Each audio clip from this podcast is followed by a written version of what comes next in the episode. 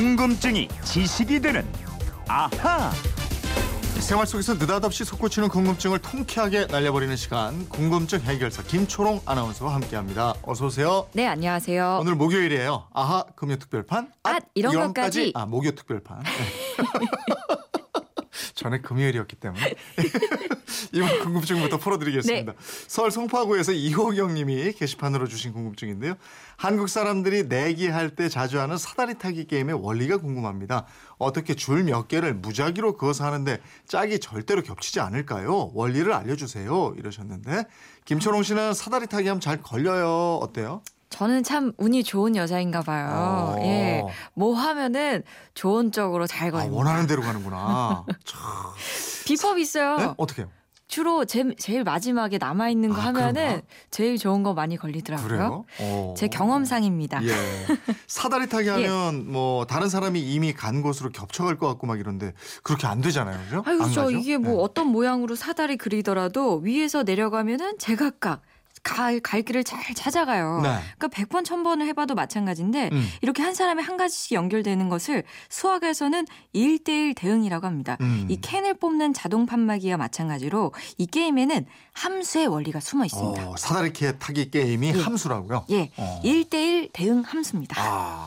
예, 함수가 그, 예, 네. 어느 한쪽으로 정해지면 다른 한쪽이 정해지는 관계를 말하잖아요. 음. 그러니까 1대1 대응은 원시 시대부터 수를 세는 방법으로 이용됐다고 합니다. 아, 그렇군요. 예. 그 예를 들어서 설명드릴게요. 네. 그 숫자가 없던 시절에는 음. 양치기는 양 한 마리마다 돌멩이를 하나씩 짝지어서 양을 셌고요. 네. 마을의 족장은 부족 사람을 이 껍, 조개 껍데기에 대응시켜서 사람 수를 셌습니다. 네. 지금도 뭐 출석부라든가 아이가 태어나면 부여되는 주민 번- 등록번호 있잖아요. 네. 이것도 1대1 대응입니다.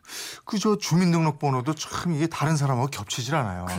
이 설령 음. 같은 이름이더라도 주민번호가 다르니까 혼동이 될 염려 가 없죠. 음. 근데 이 사다리 타기 게임 할 때도 전략이 있다는 것, 아. 잘안 걸리는 번호가 있다는 거 혹시 아시나요? 아, 그거 알고 싶네요. 저는 뭐 간식 내기 사다리 타기 게임하고 이러면 잘 걸리는 편이거든요. 안 걸리는 방법이 이재호 있어요? 아나운서는 좀잘 걸려 주셔야죠. 자, 근데 안 걸리는 특별한 방법 그이 청취자 여러분들께 제가 살짝 공유할게요. 만약에 8명이 참가하는 사다리 테이- 타기 게임을 하게 된다 그러면 네. 4번, 5번 이런 중간보다는요. 음. 1번이나 8번 아. 즉 맨 왼쪽이나 맨 오른쪽 선택하는 게 안 걸릴 확률이 좀 높습니다. 음. 아. 물론 이거는 확률이 높은 거고요.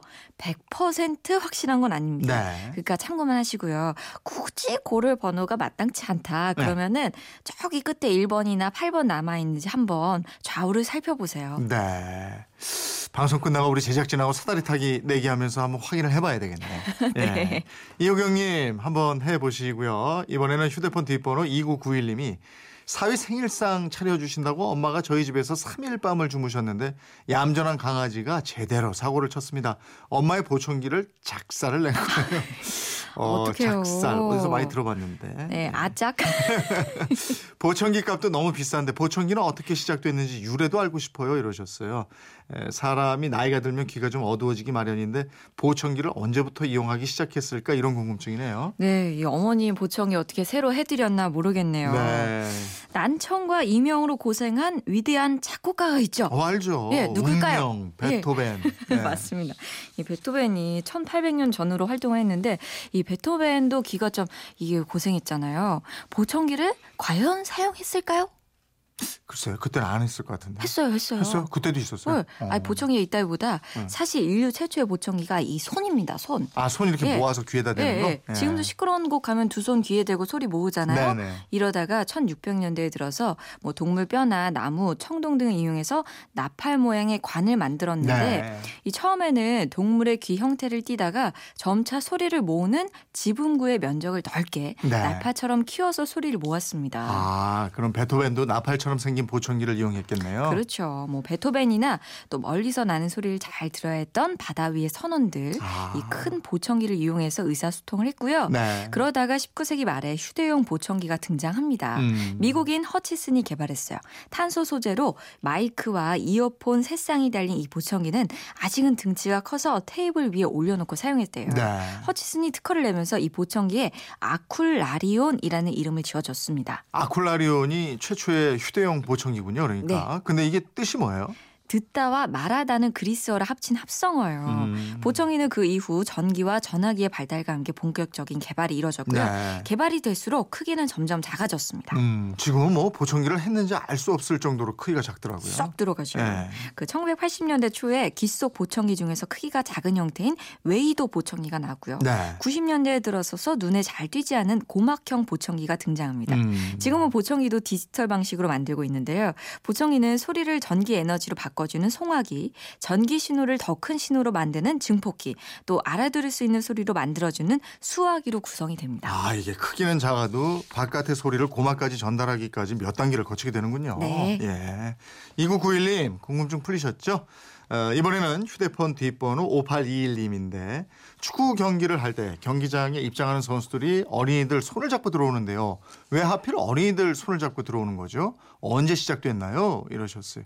이거 궁금하다는 분들이 많아요. 네. 그렇게 입장하는 어린이들 영어로 하면 플레이어 에스코트라고 합니다. 네. 이 선수들 에스코트 한다는 뜻인데 이게 처음 시작된 나라가요. 음. 우리나라예요. 아, 그래요? 네. 우리나라에서 이게 처음 시작됐어요? 네.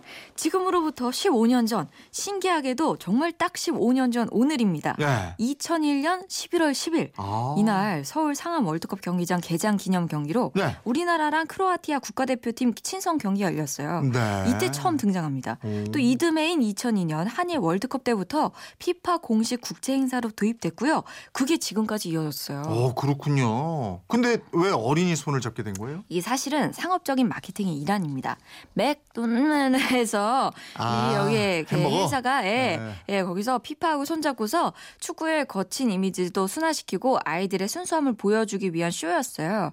근데 이 회사가 전 세계 어린이를 상대로 이벤트를 합니다. 음. 햄버거를 사고 응모를 해서 당첨이 되면 플레이어 에스코트, 에스코트 키즈가 돼서 월드컵 경기장에 함께 입장할 수 있게 합니다라는 네. 이게 선풍적인 인기를 끌었습니다. 야, 이게 상업적인 이벤트였군요. 그니까요. 어, 근데 지금까지 이렇게 이어진 걸 보면 굉장히 성공한 이벤트 마케팅이잖아요. 그니까요. 네. 아이들도 굉장히 좋아할 것 같고요. 어, 5821님 궁금증 풀리셨죠? 이렇게 세 분의 궁금증을 풀어드렸는데 오늘은 여기까지 해야 되겠습니다. 아하 목요 특별판 앗 앗, 이런 것까지. 오늘 소개된 분들께는 모두 선물 보내드리죠. 지금까지 궁금증이 지식이 되는 아하 김초롱 아나운서였습니다. 고맙습니다. 고맙습니다.